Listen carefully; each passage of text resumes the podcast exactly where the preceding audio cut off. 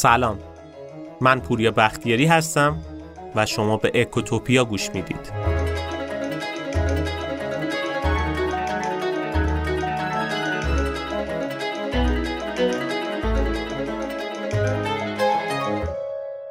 این روزا و مخصوصا این یکی دو سال اخیر خیلی راجع به نابرابری و ظلمی که به زنا میشه توی جامعه داره صحبت میشه. از اینکه آزادی ندارن از اینکه خیلی مسائل دیگه ای هست و نابرابری ها و ناعدالتی هایی که وجود داره. امروز می‌خوایم در مورد همین صحبت کنیم. می‌خوایم بریم به حدود 80 90 سال پیش و از یه زنی صحبت کنیم که تابو شکنی بزرگی کرده. زنی که حتما آهنگاش رو تا الان شنیدید. ولی احتمالا اسمش رو نمی‌دونید چه کسیه. یک تابو شکن بزرگ. زنی که برای اولین بار تونست توی ایران کنسرت برگزار کنه اونم بدون هجاب اونم توی دورانی که زنها وقتی توی خیابون هم می‌خواستن صحبت بکنن انگشتشون رو گوشه دهن نگه میداشتن تا مبادا نامحرم صداشون رو بشنوه. توی همچین دورانی یک نفر میاد و تابو شکنی های بزرگی می‌کنه. کسی که صدای انقلابی داشته. صدایی که بارها نزدیک بوده خون صاحبش رو بریزه. صدای ماه. عالی ترین تکنیک های اجرای تحریر. استاد بینظیر توی خوندن اوجها. اولین ستاره موسیقی زن ایرانی. راجب کی داریم حرف می‌زنیم؟ قمرالملوک وزیری.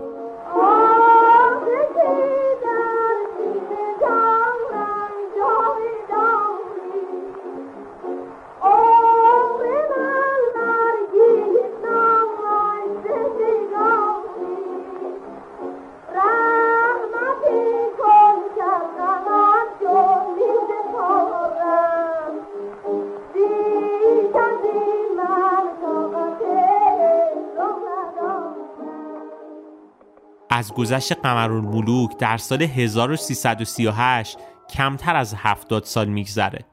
اما در مورد قمر اطلاعات زیادی نداریم.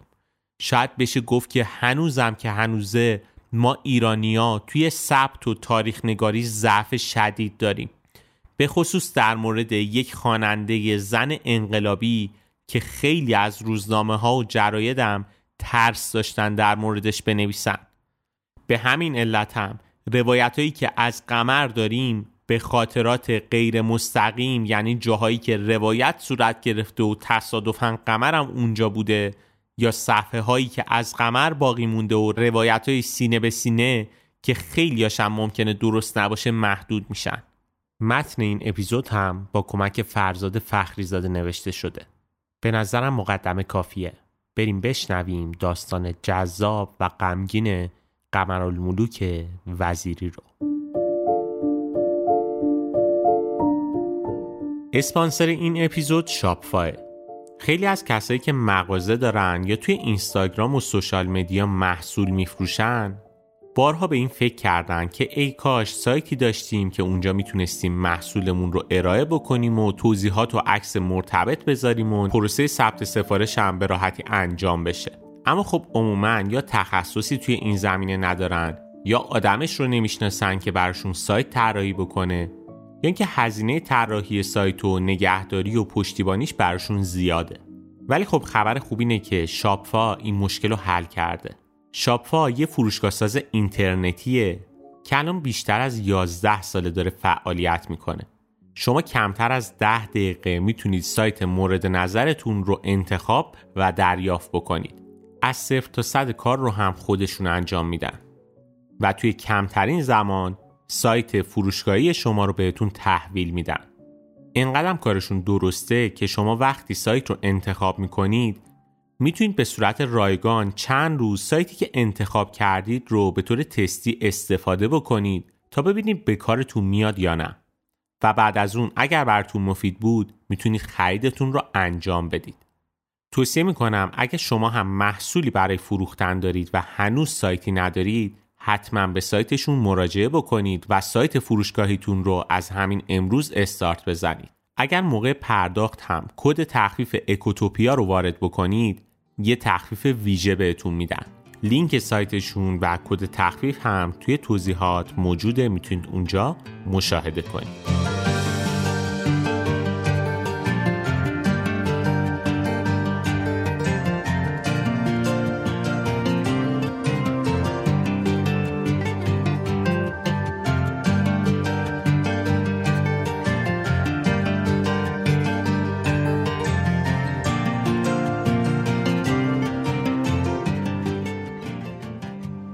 صدای انقلابی صدایی که بارها نزدیک بود خون صاحبش رو بریزه صدای ماه.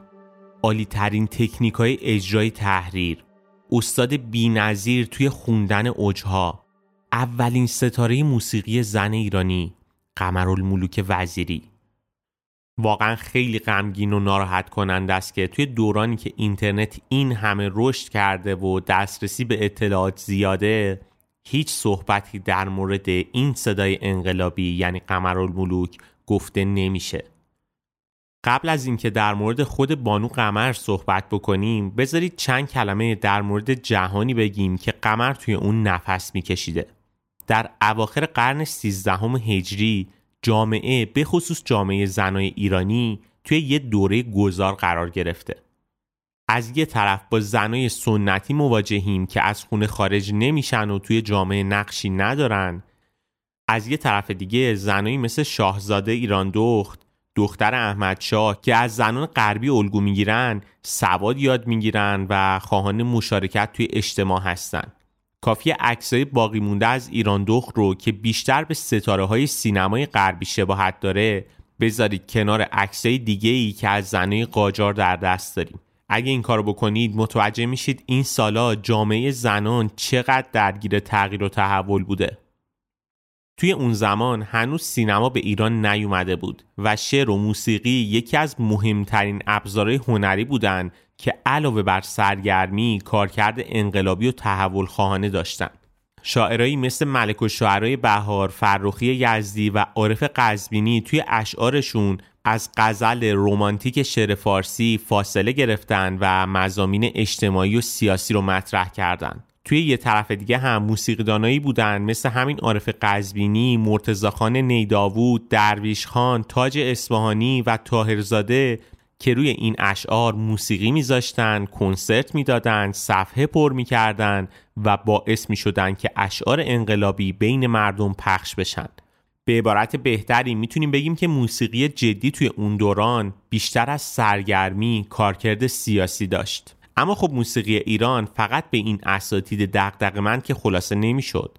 سه جریان دیگه موسیقی هم توی اون دوران وجود داشت.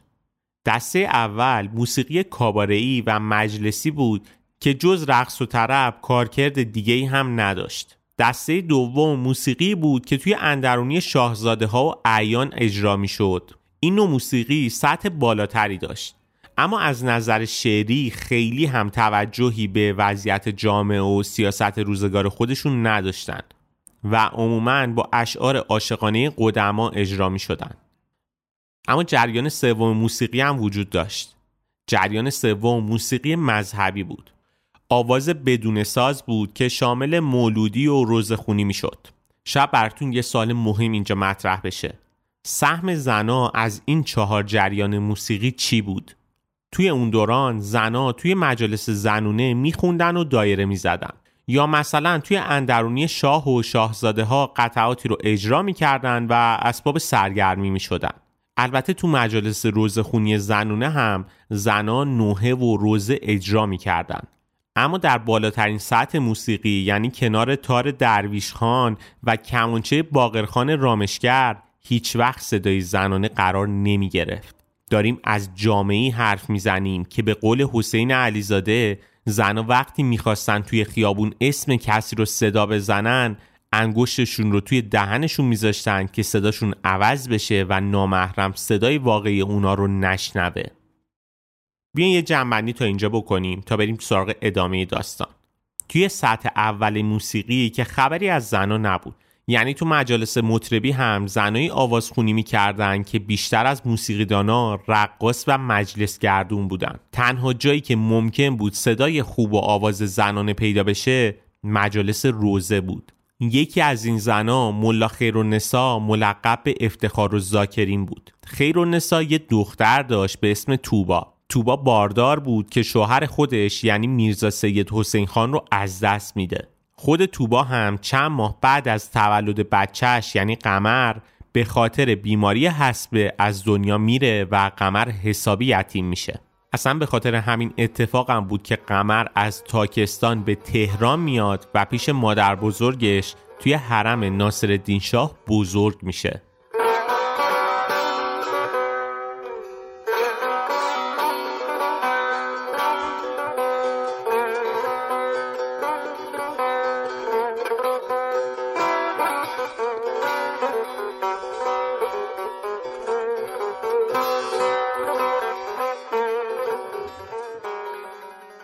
البته این رو هم بگیم. نه تاریخ تولد قمر به درستی مشخصه و نه اطلاعات کودکیش. بعضیا ساله دیگه ای رو برای تولد قمر ثبت کردن و یه سری هم نوشتن توی سنگلج تهران به دنیا اومده. از داستان دور نشیم. خیرون نسا توی مجالس زنونه ناصر شاه روزخونی می‌کرد و صدای خیلی خوبی هم داشت. قمر هم تحت تعلیم همین خیرون نسا با خوندن قطعات مذهبی آشنا میشه. اما خب قمر دختر خجالتی بود که از جمع و اجتماعات هم فراری بود. اما خب با این حال به اصرار خیرونسا کم کم شروع می‌کنه توی اون مجالس آواز می‌خونه و شهامت خوندن در مقابل جمع رو هم پیدا می‌کنه. این مجالس دو تا چیز رو به صدای قمر اضافه کردن. اولیش احساس یا به عبارت بهتری معنویت بود و مورد دوم هم دقت توی اجرا. چون توی مجلس روزخونی ناصرالدین شاه جایی نبود که امکان اشتباه کردن وجود داشته باشه. همه چیز باید دقیق و درست پیش می‌رفت. دقت قمر توی اجرا و احساسی که داشت خیلی خوب داشت پیش می‌رفت و واقعا داشت پیشرفت می‌کرد. اصلا همین دقتش هم بود که کمپانی های ضبط گرامافون خیلی راحت با قمر کار بکنن. چون قمر صفحه رو خراب نمی کرد و توی ضبط اول همه چیز رو تمام و کمال اجرا می کرد.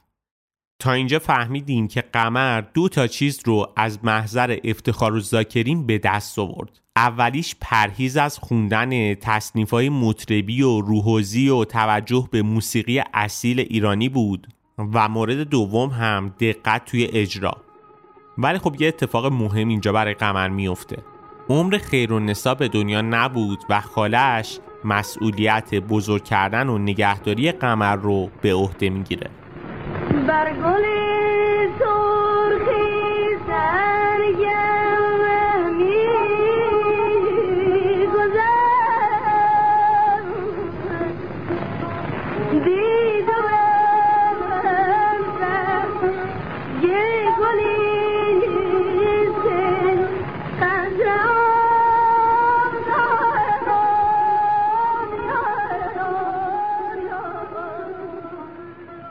قمر که دیگه حالا کم کم 15 ساله شده با یه آدم ثروتمند ازدواج می‌کنه.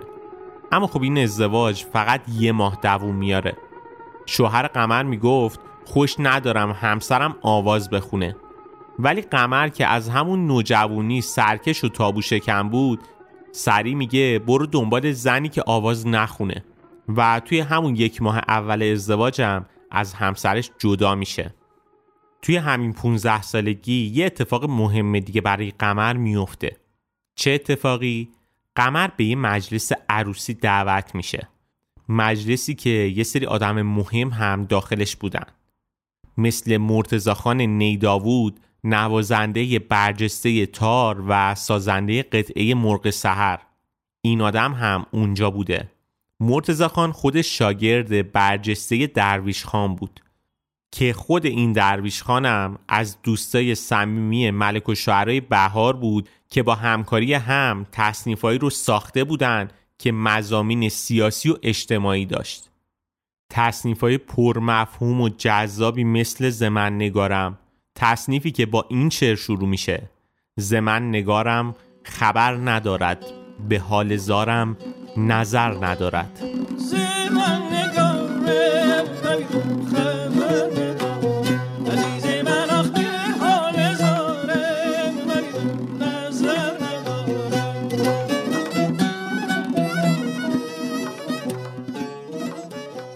اما خب در ادامهش رنگ و بوی سیاسی پیدا می‌کنه و با این ابیات تموم میشه. جز انتظام و جز استقامت وطن علاج دگر ندارد. همه سیاهی همه تباهی مگر شب ما سحر ندارد؟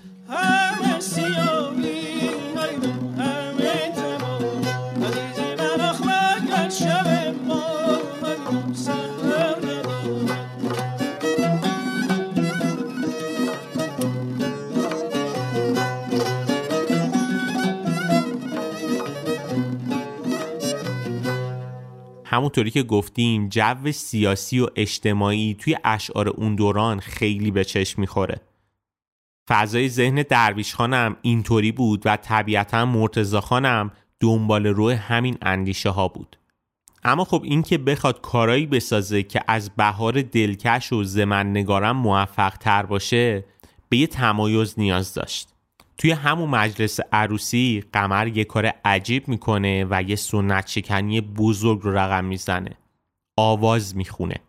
داریم از دورانی صحبت می‌کنیم که اگه یه زن توی جمع مردا بخونه این اتفاق اصلا اتفاق طبیعی نیست. یه نفر ساز می‌زنه و قمر می‌خونه. ساز که شروع می‌کنه به نواختن مرتزا خان چهرش ترش میشه و خوشش نمیاد از نوازندگی. اما قمر که شروع می‌کنه به خوندن چشمای مرتزا خان گرد میشه و میره اجرا رو قطع می‌کنه ساز رو از نوازنده می‌گیره و به قمر میگه بخون. با صدای قمر شروع می‌کنه ساز زدن. انگار که قمر همون تمایزی بود که مرتزا خان دنبالش میگشت.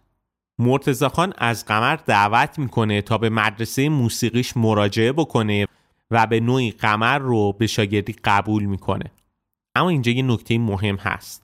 مرتزا خان استاد تار بود و روی ردیف سازی تسلط داشت. طبیعتا نمی‌تونست برای آواز معلم آدم ایدئالی باشه. اینجا بود که دنبال یه معلم ایدئال گشت. بهترین استادی که قمر می‌تونست توی اون زمان داشته باشه کی بود؟ تاهرزاده تاهرزاده سبکی رو توی خوانندگی به وجود آورد که ما بعدها خواننده هایی مثل خانساری و شجریان هم دیدیم ازش پیروی کردند و امروز به عنوان سبک معیار آواز ایرانی شناخته میشه اما خب متاسفانه قمر فرصت شاگردی مستقیم تاهرزاده رو پیدا نمی‌کنه. با این وجود صدا و آثار تاهرزاده چراغ راه قمر میشن و به همراه توضیحات مرتزاخان قمر رو با آواز اصیل ایرانی آشنا می‌کنن حالا اینجا چون که قمر توسط یه نوازنده تار و نه یه معلم خواننده آموزش دیده بود باعث شد که برخلاف خیلی از خواننده ها فاصله خواننده و نوازنده نجومی نباشه.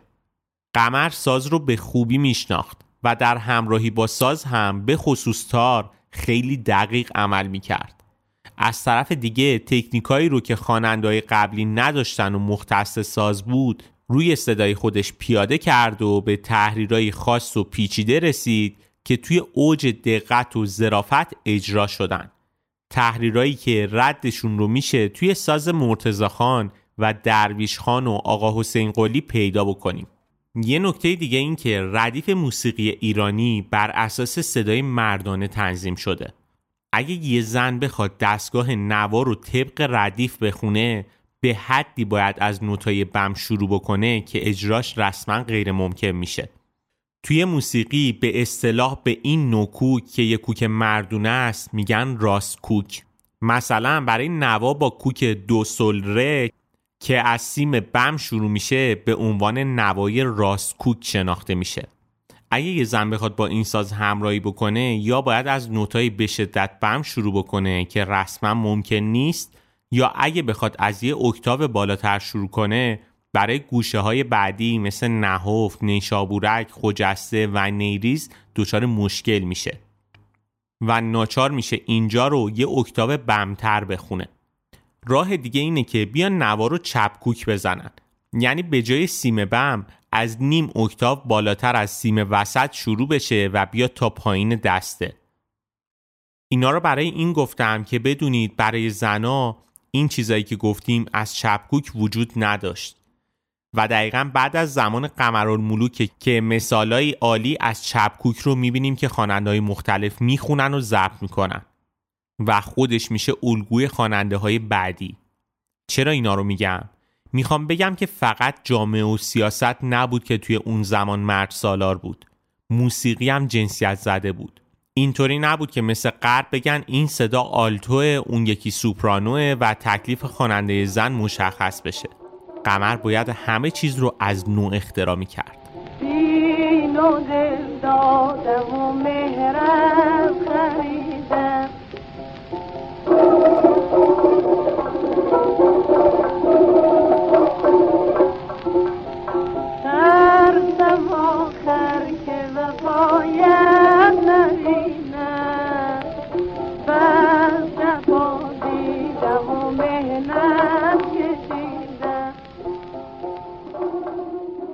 دیگه از افرادی که قمر شاگردیشو کرد کلونل وزیری بود.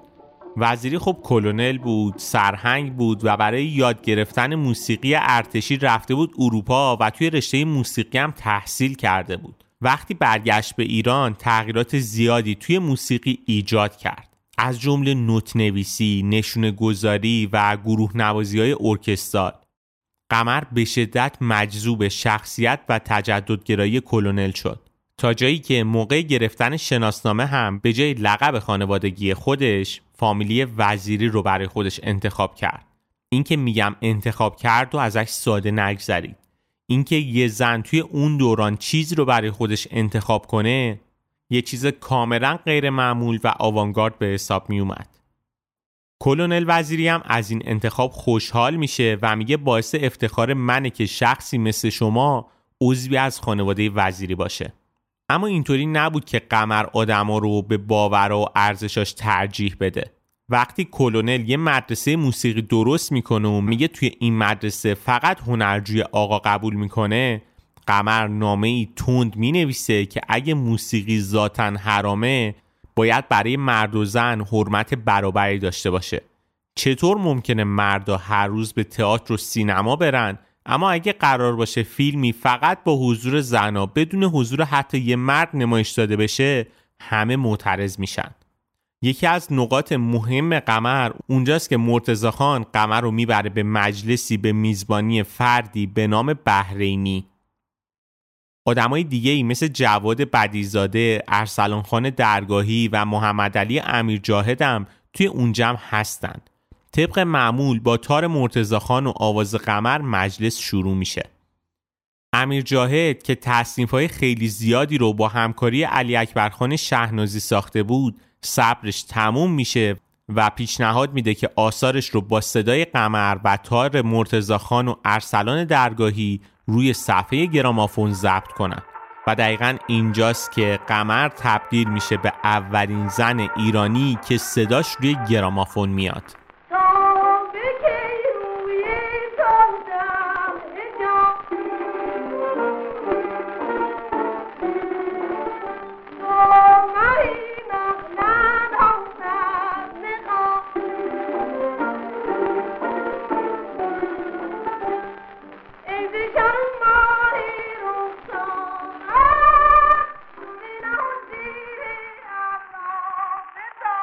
ولی خب همه اینا گذشت تا کم کم یکی از مهمترین نقاط تاریخ موسیقی ایران شکل گرفت. جایی که یه نقطه خیلی مهم توی زندگی قمر و مرتزا خانم بود. جایی که مشهورترین تصنیف موسیقی ایران روی یکی از بهترین اشعار ملک و شعرهای بهار متولد میشه. چه آهنگی؟ بشنویم با هم دیگه.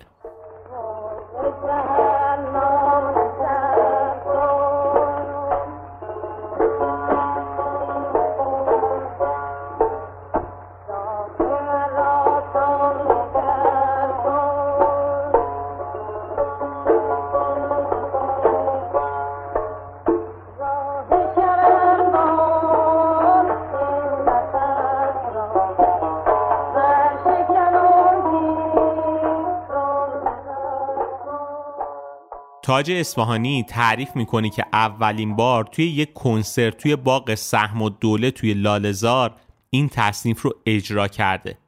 این کنسرت به نفع روزنامه ناهید برگزار شده بود. توی اون کنسرت که با مرتزا خان نیداوود، ارسلان خان درگاهی و مرتزا محجوبی و بقیه آدم اجرا شده بود اشعار تند سیاسی اجرا می شد توی اون کنسرت وکیلای مجلس و بزرگای سیاست هم حاضر بودن یک غزلی رو از فرخی یزدی اجرا می‌کنن چی بود اون غزل؟ کشمکش چین و استراب بشر چیست؟ گیتی اگر حال انقلاب ندارد مجلس ما را هر که دید به دل گفت ملت جمع حسن انتخاب ندارد خانه خدا یا به فکر خود نیست یا خبر از خانه خراب ندارد. خاجه پی جمع مال و توده بدبخت هیچ به جز فکر نان و آب ندارد. بعد این غزل می‌رسه به تصنیف مرغ سحر که با دو صدا اجرا می‌شد. تاج اصفهانی و رضا روانبخش که همراه با آواز ضرب هم گرفت. بعد از این اجرا تاج دستگیر و بازجویی میشه که این شعرها که خوندی مال کی بود؟ کی اینا رو ساخته بود و از این مدل سوالا تاج از ضبط این قطعه روی صفحه من میشه و کس دیگه هم نمیره سراغ مرغ سحر. مرغ سحر در آستانه مرگ و فروپاشی بود. اما قمر تصنیف مرغ سحر رو می‌خونه و ضبط می‌کنه. که توی همون دوران هم به شدت وایرال میشه و همه میشنونش. همه. از جمله شخص خود آقای رضاخان پهلوی. رضاخان با شنیدن این آهنگ به شدت عصبی میشه. مرغ سحر توقیف و ممنوع اعلام میشه. حتی نواختنش با ساز بدون آواز هم ممنوع بوده. حتی صحبتهایی هم پیش میاد که قمر و مرتزا خان رو دستگیر کنن. اما خب به قدر این دو نفر اون دوران مشهور شده بودن که در نهایت فکر کردن این کار به ضرر درباره و روی همین حسابم به ممنوعیت و تذکر کتبی بسنده کردن. اما صدای قمر توی گوش رضاخان موند. به حدی که یه بار وقتی شنید قمر و مرتزاخان به همراه نوازنده های دیگه در حال تمرین هستن برای کنسرت پاشد شخصا رفت اونجا که از نزدیک صدای قمر رو بشنوه. رضا شاه امید داشت که بتونه از این صدا در راستای تبلیغات دربار استفاده بکنه. و صدای قمر رو برده سیم و زر کنه. شاه وارد میشه سلام علیکی می‌کنه و به گروه موسیقی میگه یه چیزی اجرا کنید. همه ساکت میمونن و به همدیگه نگاه می‌کنن که چی بزنیم و کسی نظری داره. یک دفعه قمر می‌زنه زیر آواز و مرغ سحر رو می‌خونه. همون تصنیفی که رضاخان شخصا اجراش رو ممنوع کرده بود. با خوندن قمر چند ثانیه اول نوازنده ها توی شوک میرن. که کم کم مرتزاخان شروع می‌کنه و بقیه هم باهاش همراهی می‌کنن. روایت های مختلفی هست که میگن رضاخان چشم از گل قالی بر نمیداره تا ته اجرا. وقتی اجرا تموم میشه میگه کیسه طلایی که برای قمر در نظر گرفته بودن و بذارن وسط همون گل قالی. بدون حرف دیگه ای هم رضاخان مجلس رو ترک می‌کنه. رضاخان همونجا با اون تصنیف فهمید که با کی طرفه و از این صدا آبی برای دربار گرم نمیشه. اما قمر همینجا متوقف نشد. سال 1303 تصمیم گرفت اولین زنی باشه که توی ایران کنسرت داده. اینجا حتی مرتزا خانم میترسه که نکنه بلای سرشون بیاد. اما در نهایت با حمایت ادیب و سلطنه کنسرت برگزار میشه و جمعیتی زیادی میان تا اجرای زنده قمرالملوک وزیری رو ببینن و بشنون و کیف کنن. کسایی که شیفته صدای قمر شده بودن با شروع کنسرت در تعجب و ترس فرو رفتن. قمر بدون هجاب روی صحنه حاضر شده بود. موضوع بزرگی که حتی برای آدمایی که توی خونشون گرامافون داشتن و موسیقی گوش می‌کردن هم این مورد قابل حذف نبود. بعد از اجرا قمر به نظمیه دعوت میشه و بهش تذکر میدن. اما گوش این زن به این حرف و بدهکار نبود و به اجراهاش ادامه داد. طبیعتا گزینه های نهایی برای نظمیه قتل قمرالملوک بود. بهش خبر دادن که اگه امشبم بدون هجاب اجرا کنی تیکه تیکت می‌کنیم و ازش می‌خوان که اجرا رو لغو کنه. قمرم با شنیدن این خبر بهترین لباسشو میپوشه و میره عکاسی عکس میندازه. و میگه بذار بعدیا ببینن که قمر رو برای چی کشتن. میره روی صحنه. مرتزا خان و شکری خان نوازنده تار بودن. منصوری و نوریانی نوازنده ویالون. حسین خان کمانچه می‌کشید و حسین ملا هم نشسته بود پشت پیانو. همشون از تهدید قمر به مرگ خبر داشتن. واقعا ممکن بود اون شب آخرین باری باشه که قمر رو می‌دیدن و صداش رو میشنیدن. اش توی چشای همه حلقه زده بود. اجرا شور و حال عجیبی داشت. قمر می‌دونست. خیلی هم خوب می‌دونست که داره چی کار می‌کنه. می‌دونست که کاری که داره می‌کنه شبیه به نشستن روی یه جعبه دینامیت با فیتیله روشنه. می‌دونست این سن فقط بالا داره و پایینی در کار نیست. اما خوند. مثل همیشه قوی و مسلط. بدون اینکه صداش بخواد از ترس مرگ به لرزه بیفته. کنسرت که تموم شد سالن داشت از شور تماشاچیا منفجر می‌شد. هیچ کس همچین چیزی توی زندگیش ندیده بود. چنان شوری همه رو گرفته بود که کسی توی اون لحظه نمی‌تونست به کشتن قمر اصلا فکر کنه. نمی‌دونم شاید خود کسایی هم که دستور قتل قمر رو داشتن با صدای قمر اشک ریخته بودن. هرچی که بود اون آخرین اجرای ماه بلند آسمون موسیقی ایران نبود. برخلاف انتظارات قمر و گروه نوازنده ها اون شب سالم به خونه برگشتن.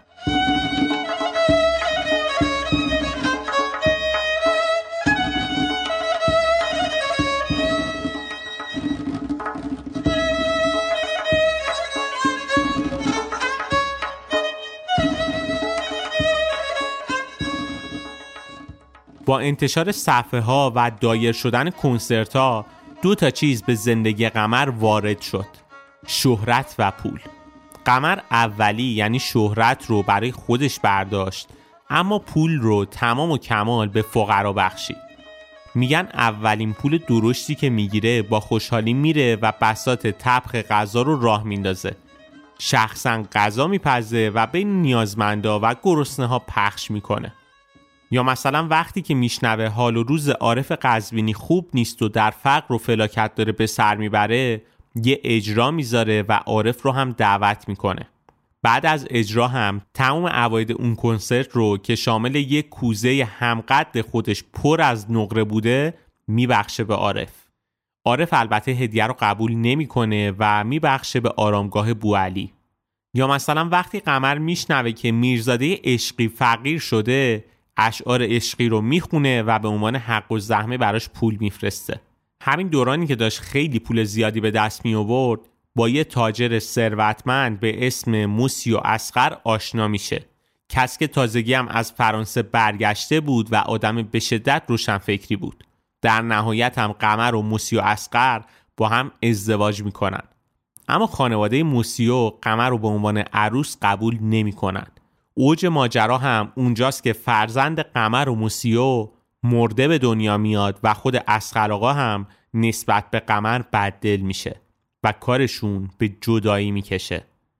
درست بعد از طلاق قمر با مرتزا خان میره همدان دیدن عارف قزبینی اونجا هم چند تا اجرا می‌ذاره تا داغ فرزندش و این عشق بی فرجام رو التیام ببخشه. توی یکی از همین اجراها عبدالحسین تیمورتاش از سردارایی که خیلی به رضاخان نزدیک بود صدای قمر رو میشنوه و از قمر برای اجرا توی یه مهمونی دعوت می‌کنه. اما یه دعوت بیادبانه به عنوان یه گروه مطربی. قمر هم با توندی با تیمورتاش که اون دوران سردار اعظم بود برخورد می‌کنه. و اینجا تیمورتاش باش چپ میفته و تصمیم می‌گیره که انتقام بگیره. برای همین توی جمعی که قمرم حاضر میشه از ملوک زرابی دعوت می‌کنه بیاد بخونه. زرابی کی بود؟ شاگرد مستقیم تاهرزاده و اقبال آذر بود. از سمت دیگه ملوک زرابی صدای بمتری داشت که اون زمان به گوش شنونده هایی که به صدای مردونه و راستکوک عادت داشتن بیشتر به دل میشسته داشت نکته سوم هم این بود که ترانه های زرابی به جای مزامین سیاسی و اجتماعی شرای عام پسندتر داشتن. البته زرابی واقعا خواننده توانایی بود. اما خب شعرهایی که زرابی می‌خوند کجا و شعرهایی که قمر می‌خوند کجا؟ نکته چهارم قیافه ملوک زرابی بود. ملوک که بازیگرم شد حسابی خوشگل بود و خودش هم ضرب می‌گرفت. روی کاغذ به نظر می رسید که زرابی می‌تونه قمر رو شکست بده. توی اون مجلس زرابی می‌خونه و قمر با متانت توی سکوت به آواز زرابی گوش میده. بعد از اجرا قمر از صدای ملوک زرابی تعریف می‌کنه. شهامت یک زن توی خوانندگی رو ستایش می‌کنه و چند نکته رو هم بهش آموزش میده. ملوک هم با فروتنی این نکات رو قبول می‌کنه. مجلس دوئلی که تیمورتاش را انداخته بود تبدیل میشه به محفل درس استاد و شاگرد. برنده اصلی دوئل مشخص بود. قمر خودش رو با ملوک زرابی در ننداخت. اما همه فهمیدن که بین این دو نفر استاد کیه و شاگرد کیه. اگه قمر اونجا تصمیم می‌گرفت بخونه کی می‌خواست داوری بکنی که قمر یه سر و گردن نه فقط از بلوک که از همه خواننده های مرد و زن هم اصر خودش بالاتره.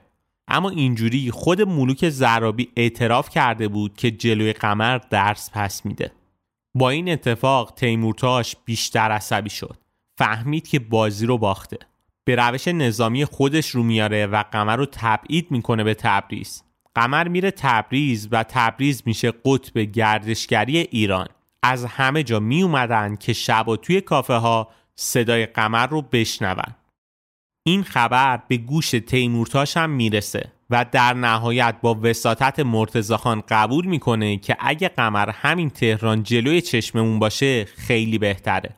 تبعید لغو میشه و قمر میاد تهران. مرتزاخان هم یه ضرب میبرتش رادیو که اونجا اجرا کنه.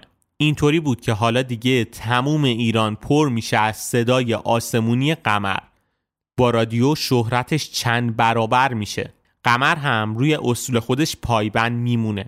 یعنی ثروت حاصل از این شهرت رو میره برای بچه های یتیم خرج می‌کنه و یکی از همین بچه های یتیم به اسم شاهرخ رو هم به فرزند خوندگی قبول می‌کنه. قمر در اوج هنر داشت به کارش ادامه می‌داد. تا اینکه یه تصادف رانندگی همه چیز رو تغییر داد.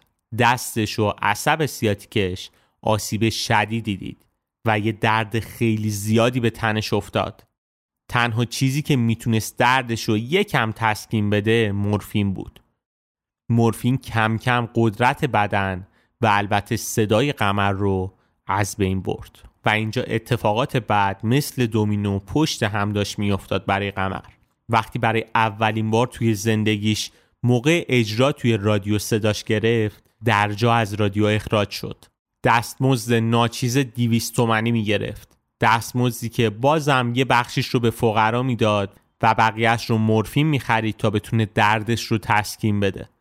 این مصرف مورفین تا جایی پیش رفت که قمر سکته کرد و اصلا دیگه به سختی می‌تونه صحبت کنه. توی یه برنامه رادیویی وقتی از قمر دعوت کردند تا مهمونای برنامه برای قمر موسیقی اجرا بکنن صدای ناله ها و گریه قمر از صدای سازها بلندتر بود. چرخ روزگار همیشه بر مراد ما نمیچرخه. قمر گریه می‌کرد. اما اون روز گریه قمر ملوک از حقشناسی و خیجان بود. او از سلاله هنرمندان قدیمی ماست که عزت نفس و قناعت رو حفظ کرده بودند. عارف و او که در جوانی شوری در قلبها برانگیخته بودند و او ترانهای عارف رو پرشورتر می‌خوند هر دوشون عاقبتی یکسان داشتند. عارف در گوشه دور افتاده در همدان در فقر و فراموشی برگذشت. قمر در تهران اما در گوشی دور تنها مونده بود. چه شود جا فکنی من نگهی. تو مهی بر آسمانی یا منم خار رهی. قمری که روزگاری بهش کیسه های زر و فرشه ابریشم پیشکش می‌کردن حالا توی فقر و بیماری تنهای تنهای تنها داشت از درد ناله می‌کرد.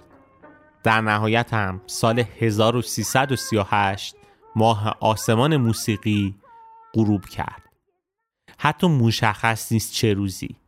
وقتی رادیو ایران توی 15 مرداد خبر فوتش رو اعلام کرد چند روز از مرگش میگذشت. جسدش به سرخونه ها منتقل شد. اما مسجدا و قبرستونا حاضر به پذیرش جسد یک مطرب زن نبودند و در نهایت پیکر بانو قمرالملوک وزیری با حضور 20 هنرمند توی آرامگاه زهیر و دوله به خاک سپرده شد.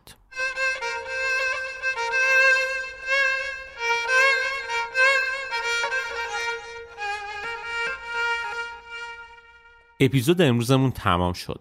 سعی کردیم توی این اپیزود یک روایتی از بانوی موسیقی ایران قمرالملوک وزیری براتون بگیم. کسی که به سهم خودش تابو شکنی و سنت شکنیایی بزرگی رقم زده و راه رو برای آینده ها هموارتر کرده واقعا اگه یکم تاریخ ایران مرور بکنیم می‌بینیم که سنتگرایی و مقابله با علم توی ایران سابقه خیلی زیادی داره سنتگراها ترموز مسیر توسعه و پیشرفت رو کشیدن. مثلا توی دورانی سنتگراهای ایرانی از حمامای جدیدی که دوش داشتن پرهیز می‌کردن و معتقد بودن که دوش متحر نیست و غسل با اون باطله. یا جلوتر اومدیم سنتگراها از رادیو، تلویزیون، بلنگو و حتی ویدیو هم دوری می‌کردن و اونا رو مظهر شکلگیری فساد می‌دونستن سنتگراها حتی اصلاح صورت دخترها تا قبل از مراسم عقل رو هم نماد فاحشگی می‌دونستن دختر و پسر رو حتی بعد از مراسم عقد هم تا شب عروسی دور از هم نگه می داشتن و حاملگی دختر توی دوران عقد رو فاجعه بزرگی محسوب کردند. از بردن نام زنا و دخترها توی مجامع عمومی پرهیز می‌کردند و گذاشتن عکس زنا روی اعلامیه فوت رو هم مظهر بیهیایی می‌دونستن سنتگراها واقعا در حق زنا خیلی ظلمای بزرگی کردند. خیلی از اونا تو دوران قدیم کار کردن زنا خارج از خونه رو معادل از هم پاشیدن بنیان خانواده می‌دونستن و معتقد بودن وظایف زنا صرفا محدود به کارهای خونه و رسیدگی از شوهر و همسرشه. اونا با رأی دادن و انتخاب شدن زنا مخالفت می‌کردن.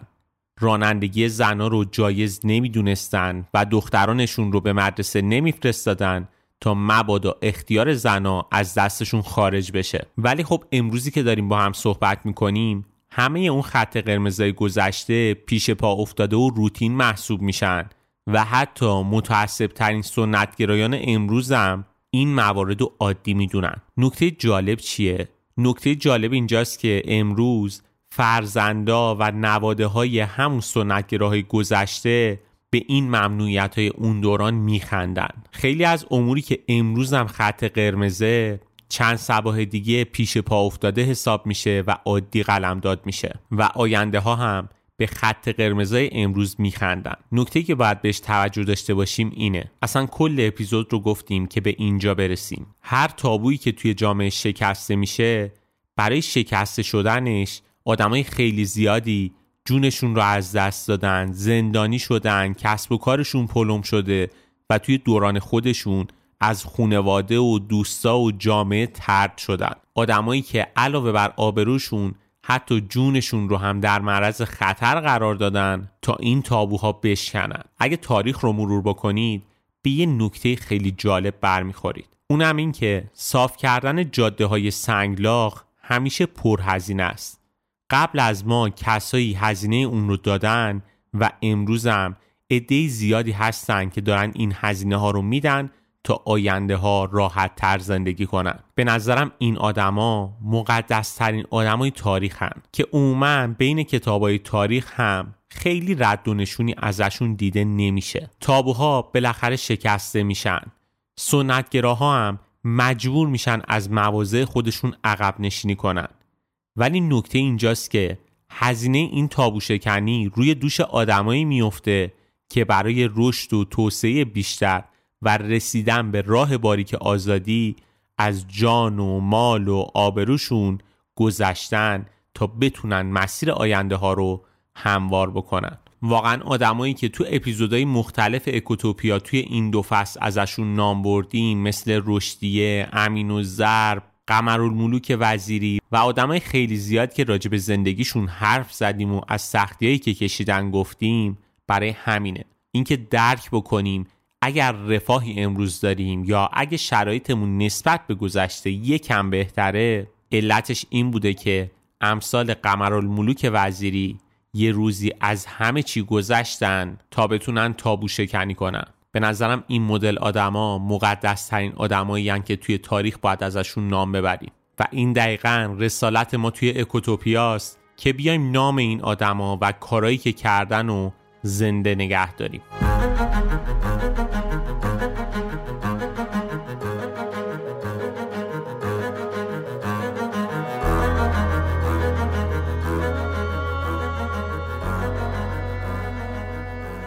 خیلی ممنونم از اینکه اکوتوپیا رو گوش می‌کنید و به دوستانتون معرفی می‌کنید. معرفی دهان به دهان شما بوده که اکوتوپیا تونسته تا الان ادامه بده و رشد کنه. توصیه می‌کنم به سایتمون هم مراجعه بکنید. ecotopia.ir اونجا علاوه بر اینکه خود پادکست ها موجوده متن پادکست ها و منابع هر اپیزود هم قرار داده شده که شما می‌تونید ازش استفاده کنید. توی سایت اکوتوپیا علاوه بر قسمت مقالات قسمت کتابخونه هم اضافه شده که اونجا چکیده بهترین و معتبرترین کتابایی که موجوده رو می‌تونید مشاهده بکنید و اگه دوست داشتید می‌تونید توی club کتابخونی ما هم ثبت نام کنید. اگه دوست داشتید یه سری هم به یوتیوب ما بزنید. اونجا هم ویدیوهای خیلی زیادی گذاشته شده که دائما هم داره update میشه.